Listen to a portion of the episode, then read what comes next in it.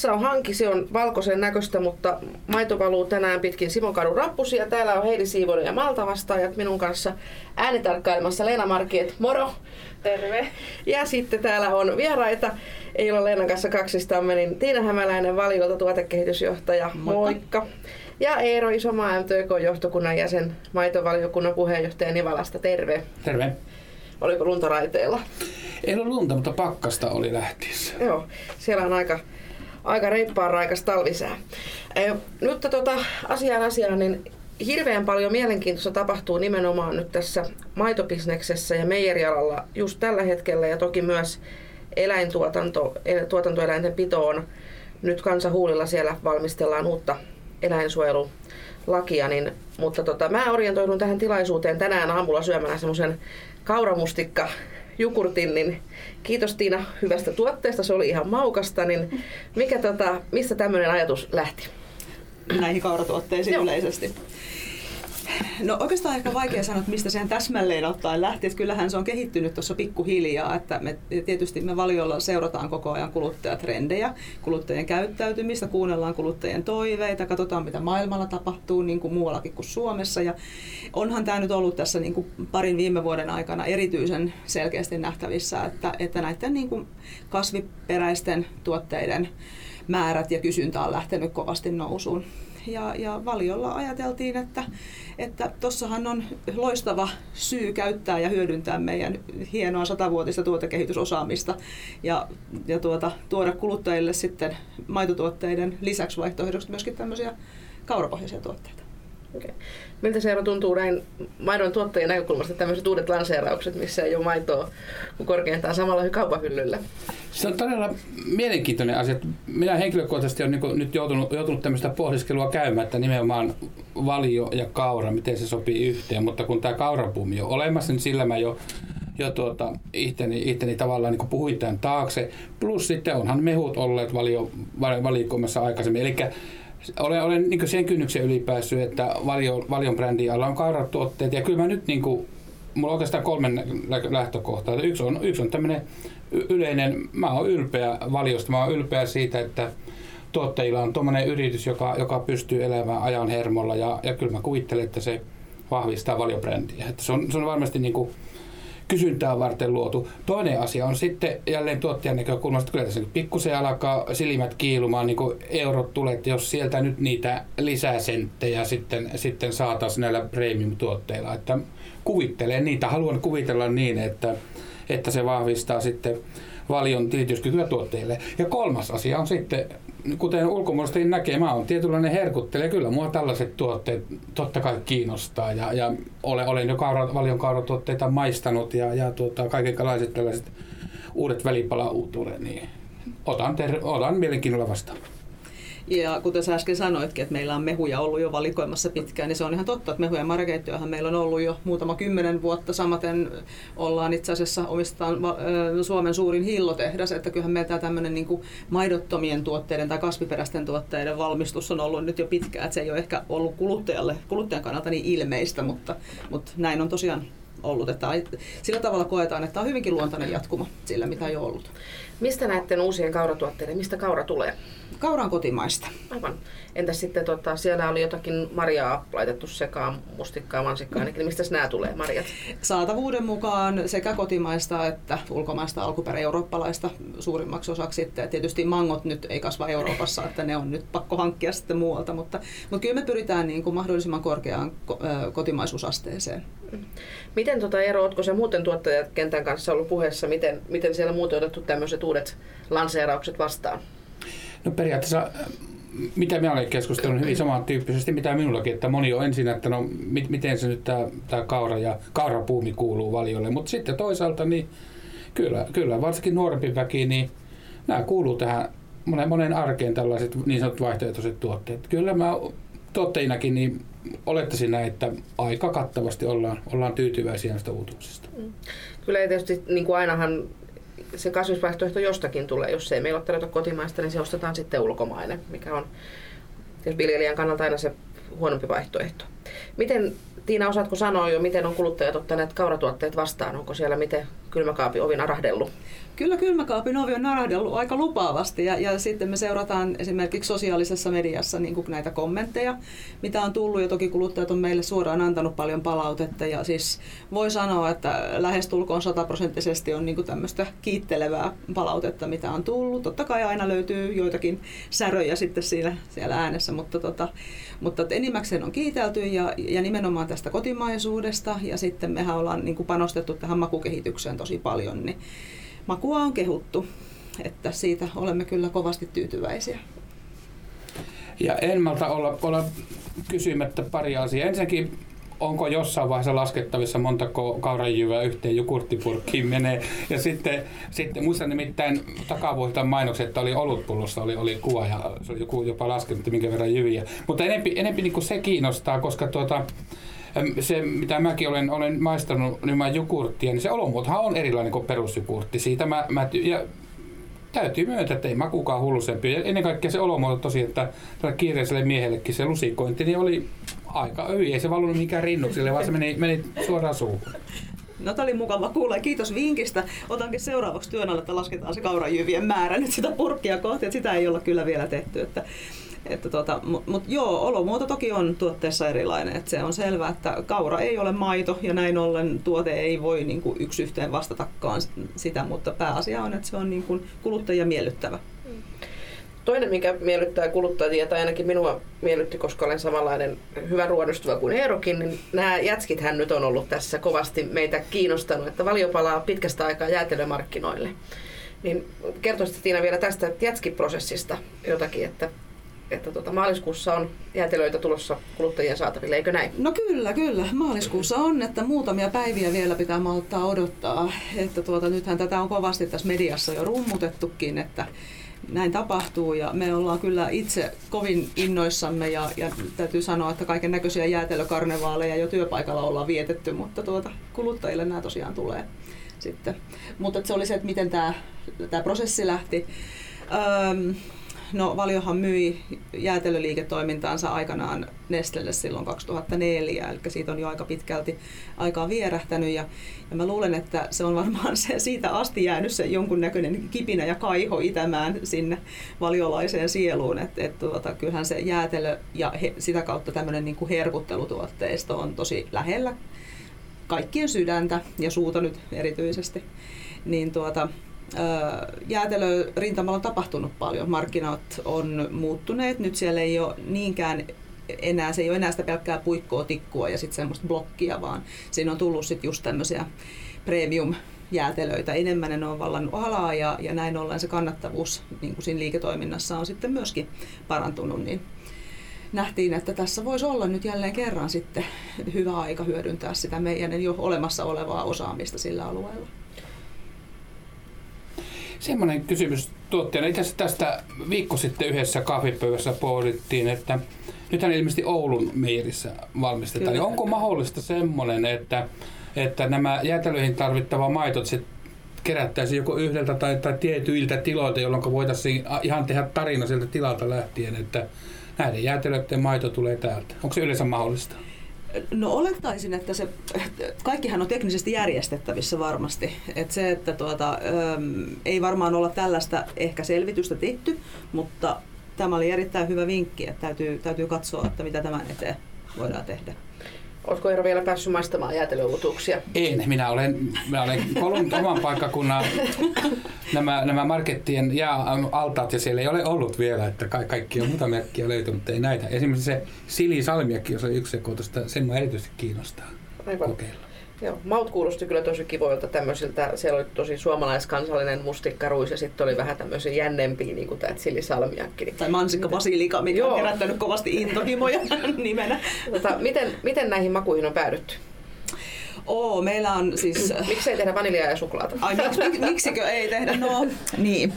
Tuota, no me mennään yleensä, siis meillä on niinku tämmöinen kantava ajatus kaikesta tuotekehityksestä, me mennään maku edellä. Että et, et ne maut testataan aina monen monen otteeseen kuluttajilla ja, ja tuota, Öö, ei välttämättä suinkaan aseteta sitä rimaa sillä tavalla kovin alas siinä, vaan nimenomaan yritetään niin kuin pyrkiä mahdollisimman parhaaseen tulokseen. Ja, ja tuota, kyllä tässä matkan varrella niin niitä erilaisia jäätelöreseptejä on tainnut olla, tai, ja niitä makuvarianttejakin on tainnut olla satakunta. Ja niitä on tosiaan testattu isoja määriä kuluttajilla, ja nämä on sitten sieltä valikoitunut. Että tämmöiset maut nyt sitten, nämä kuusi kuluttajat halusivat. Toki siellä on takataskussa sitten jos jonossa seuraavat maut odottamassa, mutta nämä kuusi, mitkä nyt on tulossa, niin on valikoitunut sitten sieltä testien perusteella. Olisiko tässä, jos tähytään vielä tulevaisuuteen, niin tota, olisiko tässä semmoista mahista, että olisi kasvipohjainen jäätelön kaltainen valmistus, valmiste joskus valion tekemänä markkinoilla? Totta kai se on mahdollista. En voi, mä sano mihinkään, että ei ole mahdollista. Tietysti on mahdollista, ilman muuta.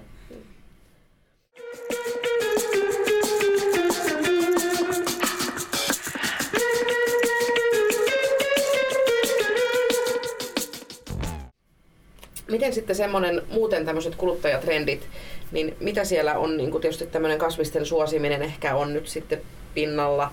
Ja sitten vähän aika sitten tässä kävi HK ihminen, niin sitten yksi hauska trendi on se, että ruoan pitää olla mahdollisimman itse tehtyä, mutta yhtä aikaa samalla tosi helposti tehtyä ja valmiiksi tehtyä.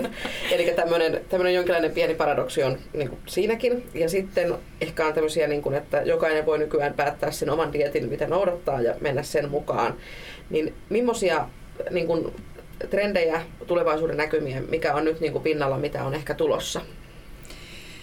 Öm, no se välipalaistuminen kaiken kaikkiaan on iso, iso trendi niin kuin ihan globaalisti. Et ihmiset, mikä on tav- tavallaan tietysti kauhean säälikin, ihmiset viettää yhä vähemmän aikaa siis ihan pöydässä, kotona pöydässä syöden, ruoka, ruokapöydässä syöden, että nyt yhä enemmän halutaan sellaista mukaan otettavaa, helposti syötävää ja, ja niin kuin liikkeellä syötävää ruokaa tai välipaloja. Ja tätäkin toki meillä yritetään sitten tuoda sellaisia terveellisiä välipaloja jotka, ja helposti syötäviä välipaloja, jotka sitten tukisivat tämmöistä trendiä. Muita tämmöisiä, no, no sitten se vastuullisuus, luonnollisuus, tämmöiset on niin kuin isoja globaaleja trendejä. Öm, ja kaiken näköinen tämmöinen helppokäyttöisyys, mikä on tämä, mitä äsken mainitsit, että pitää tehdä alusta alkaen, mutta samaan aikaan kaiken pitää sujua hyvin helposti, niin, niin se, huom- se on niin kuin meidän, esimerkiksi meidän ruoanvalmistustuotteissa hy, niin kuin hyvä esimerkki, että et, et maustetut ruokakermat esimerkiksi on, on hyvä esimerkki siitä, että et sehän on kauhean helppo paistaa ne kanasuikaleet ja heittää sinne se ruokakerma joukkoon ja sitten on valmis, valmiiksi maustettu ruoka ja sä oot ikään kuin itse sen tehnyt, mutta sitten kuitenkin se on niin kuin tosi nopeasti tehty. Mä kuulun itse tuohon sukupolveen, joka ei osaa tehdä ruskea kastiketta, joten mä oon käyttänyt sitä Joo, paljon, paljon valmista ruskea kastiketta, koska mä en, mä en osaa tehdä sitä. Minä muuten osaan tehdä ruskia vielä hyvä, mutta se on, se on eri juttu. En malta olla, olla tämmöistä asian no, ottamatta, e, ottamatta esille, että mun mielestä tuo mitä kerrot on juuri noin ja sitten eikö ole vielä näin, että, että yleensäkin oikeastaan voi sanoa, että kaikessa elintarviketeollisuudessa ja voisi sanoa jopa globaalisesti, ainakin Euroopan laajuisesti, niin pyritään luomaan tämmöinen tarina, joka lähtee sieltä tilalta. Lehmähän tiedät, että lehmä on tavattoman sympaattinen eläin, isoinen silminen, mutta vielä sympaattisempihan on, olemme me lehmä, lehmien kasvattajat. Meillä Suomessakin on vielä vajaa 7000 tilaa, sieltä löytyy 14 000 todella, todella sympaattista henkilöä. Ja tässä on tietysti aasisilta myöskin tuohon eläinten hyvinvointilaki, josta tuonnempana tarkemmin, mutta se, että voisin kuvitella, että meidän, meidän noin 17 seitsemästä, seitsemästä tuhannesta maitotilasta, niin sieltä löytyisi kyllä, kyllä tuota niin, ihan mannekin ja esittelemään tilansa. Ei tarvitse salakuvauksien perusteella lähteä tuomaan ikäviä asioita julki, vaan, vaan aidosti oikea, oikeasti niin suomalaiset maitotilat on kyllä valmiita myöskin hyvin avoimeen, avoimeen kanssakäymiseen tältä, tältä, tältä puolella. Ja onhan jo esimerkiksi maitopurkeissa niin kyllä. löytyy tiloja. Joo, kyllä ollaan esitelty maidon tuottajia kyllä. maitopurkeissa kyllä. Tiina mainitsi tuon vastuullisuuden, niin mitä se vastuullisuus, siis sanana semmoinen yhtä hieno kuin tämä luonnollisuus ja miten ne sitten ikinä tarkoittaakaan, niin mitä tämä vastuullisuus teillä valiolla tarkoittaa ja toisaalta Eero voi miettiä sillä että mitä se vastuullisuus tilatasolla tarkoittaa? No mitä se tarkoittaa meille? No, no ensinnäkin se, jos ajatellaan ensinnäkin sitä, että mitä se kuluttajan mielestä tarkoittaa, niin, niin se on niin kuin asia, joka ei oikeastaan enää ole edes mikään trendi, vaan se on jotenkin semmoinen, miten mä sanoisin, oletetaan, että se, on niinku, se pitää niinku itsestään selvästi olla ikään kuin sisään leivottuna joka ikässä tekemisessä ja toiminnassa. Et ei, ei, ei voi enää olla sellaista yritystä, joka jotenkin toimii vastuuttomasti, vaan kaiken pitää olla vastuullista ja läpinäkyvää. Et se on niinku semmoinen jo niinku lähtökohta kaikelle. No mitä se meillä tarkoittaa, niin no, se lähtee tietysti sieltä alkutuotannosta, että se tarkoittaa sitä, että välitetään eläimistä, välitetään näistä maatilayrittäjistä, huolehditaan koko siitä ketjusta, huolehditaan siitä, että meillä on Euroopan ja oikeastaan maailman parhaimman laatuinen maito, se on niinku turvallista tuotantoa, se on, niinku, se on tosi paljon erilaista, erilaisia asioita ja huolehditaan henkilöstöstä luonnollisesti myöskin. Se on niinku tuoteturvallisuutta, kaikkea tällaista näiden yhteenliittymä. Miten se ero tilatasolla vastuullisuus näkyy? Se, se, se, on, se on juuri, juuri noin, ja jos siihen nyt tavallaan niin siirrytään ne tilatasolle, niin se tarkoittaa esimerkiksi lypsykarjatila, niin se lypsyhän tavallaan, että se tehdään kaikilla, kaikilla tiloilla. Sitten riippuu se tilan koosta, että minkä, minkälainen lypsy, onko siellä No tuskin käsilypsyjä enää kovin paljon on, mutta niin sanottu putkilypsy, mm. asemalypsy, automaattilypsy. Ja joka tapauksessa lypsy on tietyllä tavalla keskiössä. Sitten lehmän sieluelämään, maidon tuotantoon liittyy keskeisesti ruokinta. Se on, se on äärettömän, äärettömän tarkkaa ja tänä päivänä hyvin tarkoin myöskin siitä pidetään, joudutaan pitämään kirjaa. Ei sinne mitä tahansa voi lehmä, ei toki lehmä mitä tahansa syökkää, mutta kaikkinensa herkkä, herkkä eläin. Ja sitten kun ajatellaan sitä raaka-ainetta, mitä tuotetaan, niin maitohan reagoi hyvin herkästi sitten kaikkeen, kaikkeen mitä, mitä sen lehmälle annetaan. Eli se, se on tämmöinen kokonaisuus ja puhumattakaan sitten, jos, jos joudutaan eläimiä lääkitsemään, niin, niin siitähän pitää tänä päivänä pitää hyvin, hyvin tarkka kirjanpito. Että, ja, ja tosiaan ei, ei, ei millään sattua. Taas tullaan siihen, siihen maidon tuotannon ja maidon erityislaatuisuuteen, että, että ei sinne mitään tahansa lääkkeitä esimerkiksi voi käyttää. Antibioottien suhteen olla erittäin tarkkoja. Plus sitten se koko muu tekeminen siellä navetaan seinien sisällä. Että voi sanoa, että jos lypsy ruokinta, niin kolmas iso asia on se puhtaana pito. Kaikki maidon käsittelytilat niin pitää äärettömän hyvin pitää, pitää puhtaana ja niissä on tietty, maitotilat ovat käytännössä sitoutuneet erilaisiin laatuohjelmiin niin niistä pidetään hyvin tarkkaa kirjaa. Maito, maidon käsittelytilat, ne pitää olla äärimmäisen puhtaat. Maito haetaan tilalta meillä säännöllisesti joka toinen päivä. Ja sitten on, on toinen sitten juomalaitteet, mitkä myöskin tässä eläintenhyvinvointiasiassa nyt olleet, olleet tuota keskiössä, niin lehmien veden saanti se pitää olla puhdasta, juomalaitteet pitää olla puhdistettuja, parret puhtaita, kuivitettuja ja niin edelleen. Ja itse, itse ne eläimet, niin ne pitää olla puhtaita ja ne meillä myöskin pidetään puhtaana eläimet on ja eläinten hyvinvointi on keskiössä suomalaisella maitotilalla. Mainitsit tästä antibiooteista, niin väännetään sen verran vielä rautalangan. Eli joskus eläimet sairastuu siinä, missä me ihmisetkin, silloin tarvitaan eläinlääkintää, kenties antibioottia, niin miten se varmistetaan, että tätä antibioottia sisältävää maitoa ei vaan pääse meijeriin eikä näin kulutukseen? Joo, tämä on aukotosysteemi, eli siinä on erittäin pitkät varoajat ja tilaan pitää sitten ennen kuin se maito lähtee sinne muun maidon sekaan tämä äh, sairastuneen lehmän maito, niin se pitää testata. Ja, ja sitten vielä sitten, kun tilanne on varma, että okei, se on puhdasta joka tapauksessa, niin, ja maidosta otetaan aina, kun se maitoauto tulee tilalle, niin sitä otetaan joka kerta maitonäytteet. Eli antibioottipitoinen maito ei, se ei vaan eikä kaikkiaan pääse nyt sinne linjalle. Että eri asia sitten, että jos tilalla, tilalla tapahtuu sellainen haveri, että se joutuu sinne ketjuun, niin se sitten siellä maidon jalostuslaitoksessa joudutaan ottaa erilleen. Silloin sitten valtava hintalappu, josta sitten tuottaja joutuu viulut maksamaan. Eli sen takia tämä on äärimmäisen tarkkaa toimintaa. Nyt kun tätä tässä turinoidaan, niin eläinten uusi hyvinvointilaki on nyt lausuntokierroksella. Niin mitä Eero, miltä tota, tuntuu, Helsingissä oli mielenilmaus lain, tai tota, lain loppauksen puolesta ja tässä on niin kuin käynyt käyty kovaa yhteiskunnallista keskustelua viime aikoina, siitä on jokaisella mielipide, niin mitä mitä niin kuin tavallaan tuottajan, tuottajaporukassa, niin mitkä on niin kuin kentän tunnot tällä hetkellä?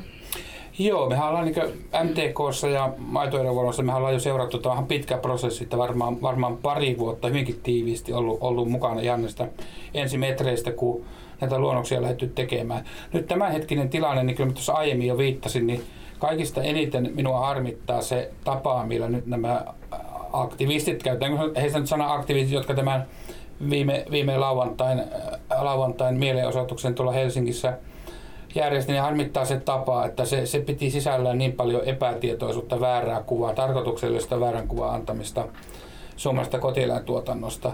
Niin kuin tuossa aiemmin totesin, niin, ja, ja se, että heidän niin viestinsä medialle perustui näihin niin sanottuihin salakuvauksiin ja niiden otoksiin, kuka takaa, että mistä päin maailmaa ne oli. Ja ennen kaikkea niillä pystytään todella manipuloimaan ja viemään sitä viestiä ihan väärään suuntaan. Aivan väärä kuva annetaan niille. Niin kuin sanoin aiemmin, niin ainakin maitotilojen puolesta voi sanoa, että meitä löytyy yli 6000 tilaa, jotka on valmiita ihan rehellisesti avaamaan ovensa ja, ja ei tarvitse salakuvata. Voi tulla tutustumaan siihen maitotilaelämään. Eli tosiaan sillä mielenosoituksella annettiin ihan, ihan väärä kuva, osoitettiin se tietämättömyys.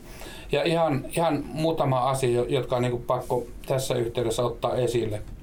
Yksi asia on tämä, tämä ja kun nyt puhutaan tosiaan maito, maitotiloista, niin eläinten kytkemis, kytkemiskielto. Ja nyt tämä lakiluonnossa pitää sisällään, että se sallii lypsylehmien kytkemisen.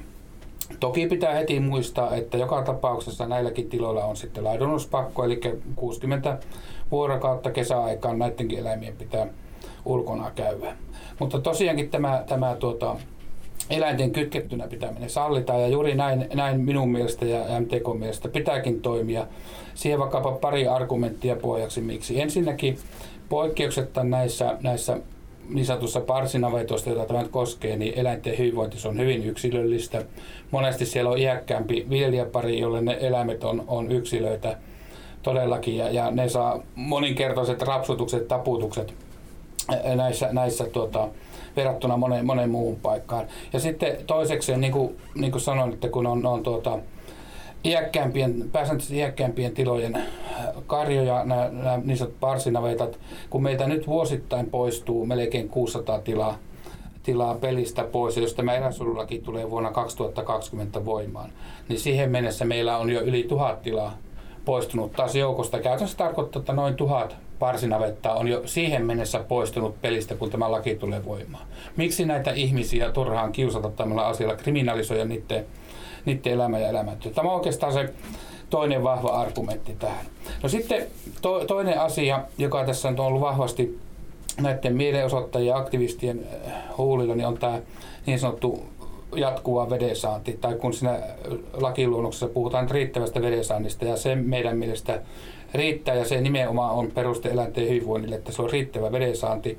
Ja taas perustelen sitä sillä, että eihän mikään eläin, ei varsinkaan nauta, ole jatkuvasti siellä vesi, juoma-altaalla, vesiinipalla, juomakupilla, mikä se nyt on se juottotapa, vaan, vaan eläin, eläin se syö ja suuren osan ajastaan niin se viettää makuulla. Terve eläin viettää makuulla. Toki se käy siellä juomalaitteellakin vettä hakemassa, mutta ei, ei se tarkoita sitä, että sille pitää olla esimerkiksi naulalle koko ajan joku, joku tuota, niin vesiletku suussa työntymässä sitä vettä menemään. Eli tämmöinen ihan, ihan käytännön juttu. Ja myöskin sitten monella maitotilalla on siirrytty tähän vasikoitteen niin sanottuun iklukasvatukseen, eli tarkoittaa sitä, että tällainen miellyttävä yksilöllinen Hotelli, hotelli on pikkuvasikoilla, jossa on sitten kuivikkeet pohjalla, mutta kun nämä on ulkotiloissa, niin sinne on käytännössä hyvin mahdoton saada talvisaikaa juoksevaa vettä, vaan se vesi tuodaan hyvin monesti se on lämmin vesi, voi olla lämmitetyt astiatkin ja, ja se, se, että tämä lakiluonnos sallii ja näin pitää toimiakin. No sitten vielä tuota, niin ihan, ihan tuota, niin, pari muuta juttua siitä eläinsuojelulaista, joita, joita tuota, ollaan niin haluttu, haluttu nostaa. Tämä on niin pakko tässäkin yhteydessä nostaa esille, että, että tuota, niin yksi asia on se, että se lakiluonnos pitää myöskin sisällään sellaisen asian, että karjaa, eläimiä, ulkona olevia eläimiä pitää suojella pedolta. Okei, näinhän se, näinhän se on, että niitä suojellaan pedolta. Niin tästä, tästä on niin pakko niin MTK ja, ja tuota, tuotteen edunvalvojen, niin tässä on niin pakko kysyä, että mitä se tarkoittaa, että jos vaikkapa susi tai joku petoeläin hyökkää sinne karjalaumaan, loukkaa raatelee eläimen henkiltä, niin joutuuko tämä tuottajapolonen sitten vielä, paitsi että menettää tämä eläimen, niin vielä joutuuko hän sakkouhan kohteeksi siitä, että kun pedot käyvät siellä ajatukset. Siellä on tämän tyyppisiä, tämän tyyppisiä muutamia ää, aukkoja, jotka vaatii vielä meidän mielestä, mielestä täsmennyksiä, mutta mutta ehkä isommat kysymykset liittyy tuohon eläinten kytkemiseen riittävän vedensaanti ainakin maitotilojen osalta. Niin ja sitten on loogista, että totta kai, jos on tuotantoeläimiä, niin totta kai niitä yrittää suojella esimerkiksi petoeläimiltä. Että sitten tietysti tässä on ehkä vähän semmoista, että käytän ö, hyvää tarkoittavaa tekstiä, niin ei ole ajateltu, että mitä se tarkoittaa siellä käytännön tasolla. Miten Tiina, tota, sä olet, toki tuotekehitys on sinun päivittäistä työtäsi, mutta mä luulisin, että tämä on teilläkin varmaan kuitenkin valiolla herättänyt keskustelua, niin miltä tämä niin teollisuuden korvaan on kuulostanut nämä tulevat muutokset kenties? No, me ollaan nyt tämän vuoden alusta alettu maksaa tämmöistä vastuullisuuslisää, yksi sentti per litra niille tuottajille, jotka, jotka tuota, sitoutuvat tämmöiseen laatu- ja tuotantotapa-uudistukseen. Ja sitä kautta halutaan tukea sitten tietysti tämmöistä, tämmöistä tota vastuullista toimintaa sitten silläkin saralla. Eli se pitää sitten sisällään niin kuin sekä näiden niin kuin eläinten hyvinvointiin liittyviä asioita, että sitten näitä tuotantotapaa, eli just näitä parsinavetasta pihattonavettaan muutoksia. Joo. Ja, niin, joo. Niin, tuota vielä yksi, joka oikeastaan liittyy keskeisesti tähän kysymykseen, niin kivunlievitysasia. Se on myöskin ollut paljon tapetilla. Ja kyllä minun käsitykseni ainakin on se, että tilat on jo paljon ennen kuin tästä syyhotilaista on keskusteltu, tilat on jo siirtynyt pääsääntöisesti kivunlievitykseen. Eli puhutaan siitä, että kun pikkuvasikoilta nämä sarveaihiot poistetaan, no miksi ne pitää ne sarvet, sarvet poistaa, niin juuri se, että kun ne sitten on tuolla Irrallan, Irrallan pihatoissa ja varsinkin kun eläinmäärät kasvaa, niin, niin, niin se on yksiselitteisesti niin sarvilliset eläimet, niin ne on uh, uhkatekijä toisille eläimille ja totta kai luonnollisesti niille eläintehoiteille. Eli kivunlievitys on jo luonnollinen osa tämän päivän, tämän päivän maitotilojen arkia. Mm. Joo. No me jäämme ottamaan, miltä se laki näyttää ja miten onnistuu nämä lausunnokierrokset ja ketä kaikkia siellä sitten lausuu ja, lausuu ja mitä, mutta mä olettaisin, että varmaan tuottajärjestössäkin niin me kyllä kyetään tästä keskustelemaan ja, ja kuullaan toistakin puolta ja tota, tarvittaessa avataan näitä meidän hyviä tuotantotapoja, jos joku vaan rohkenisi ottaa yhteyttä.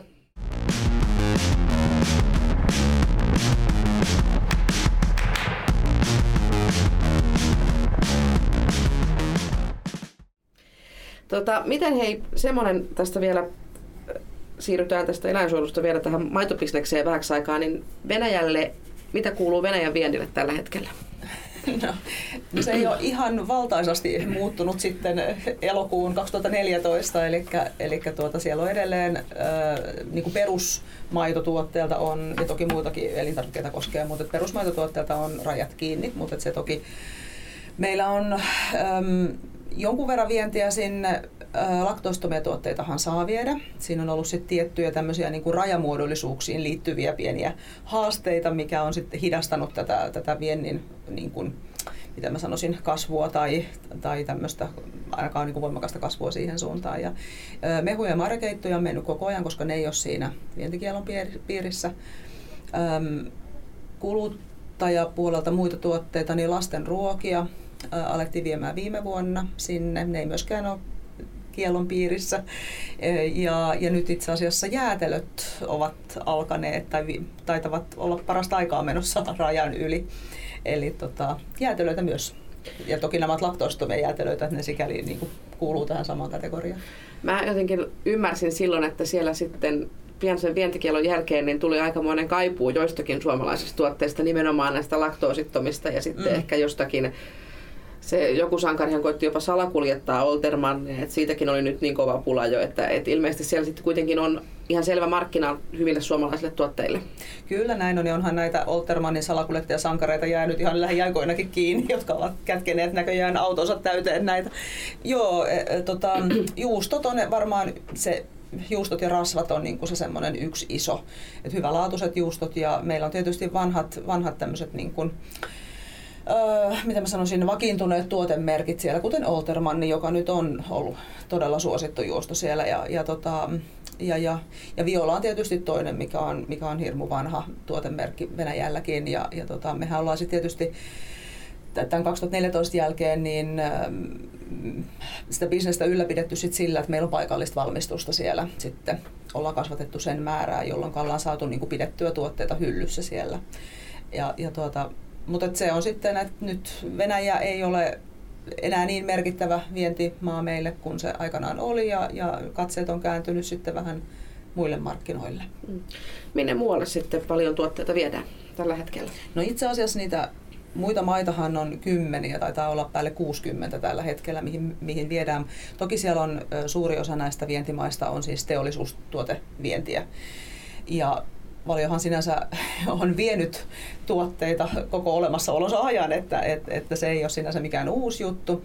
Se, että nyt viedään niin kuluttajatuotteita myöskin, ja eikä, eikä niinkään sitten pelkästään näitä teollisuustuotteita, niin kuluttaja tuoteviennillä tämmöisiä uusia avauksia on tehty, esimerkiksi vaikka Espanjaan ja Puolaan, mutta nämä on tietysti tämmöistä, sanotaan, että me ollaan niin kuin me, se ei ole niin ensisijaisesti etsimässä vaan niitä uusia vientimarkkinoita, vaan haetaan tietysti kannattavaa kasvua sieltä sitten ja tämmöistä muutakin kannattavuutta. Ja, ja se on semmoinen tietysti aika hidas ja kivinen tie, mutta ollaan toiveikkaita sen suhteen. Mutta edelleenkin meidän niin kuin, no nämä samat, samat vientimaat, niin kuin kuluttajatuotteita, jos ajattelee, mitkä meillä on ollut jo vuosikymmeniä, eli Ruotsi, Baltia, no Venäjä tulikin jo mainittua, sitten USA, USAhan menee juustoja ja rasvoja ja, ja sitten tota, sit Kiina on, itse asiassa Kiina oli sillä tavalla uusi, että meillä on sinne mennyt ö, ähm, teollisuustuotteita, mutta nyt kuluttajatuotevientiä noiden maitojauheiden muodossa aloiteltiin sitten tuossa reilu vuosi sitten. Mm-hmm.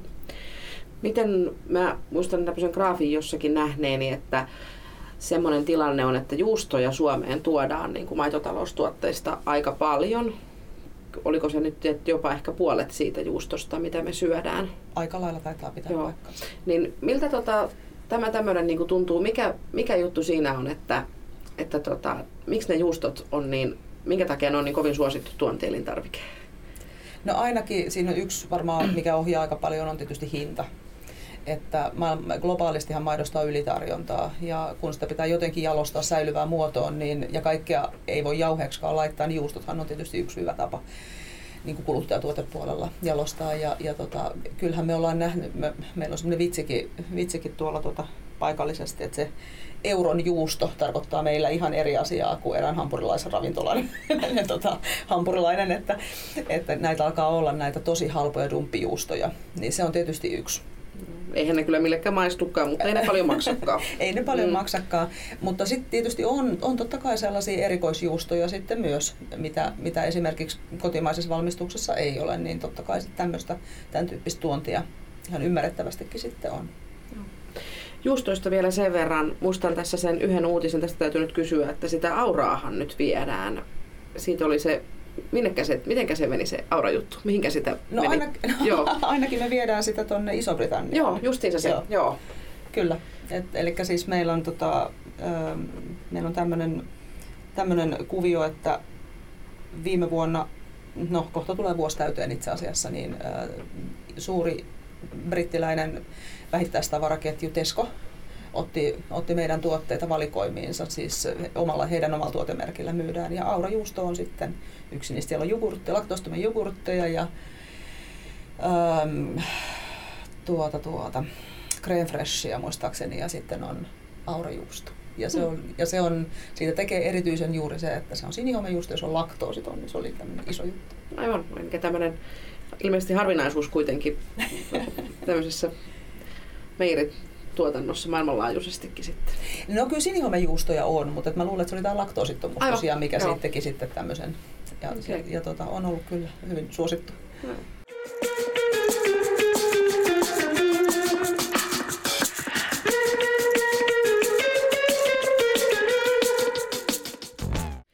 Sellaisia kysymykset tavallaan niin kuin helpottuu tässä loppua kohten, niin miten tota, Eero, erottaa oikeastaan molemmat, niin miltä teidän mielestä tämmöinen suomalainen meiriteollisuus ja maitotuotanto ja karjan kasvatus, niin miltä, millaisia lähitulevaisuuden ja vaikka pidemmänkin tulevaisuuden näkymiä meillä on siihen liittyen?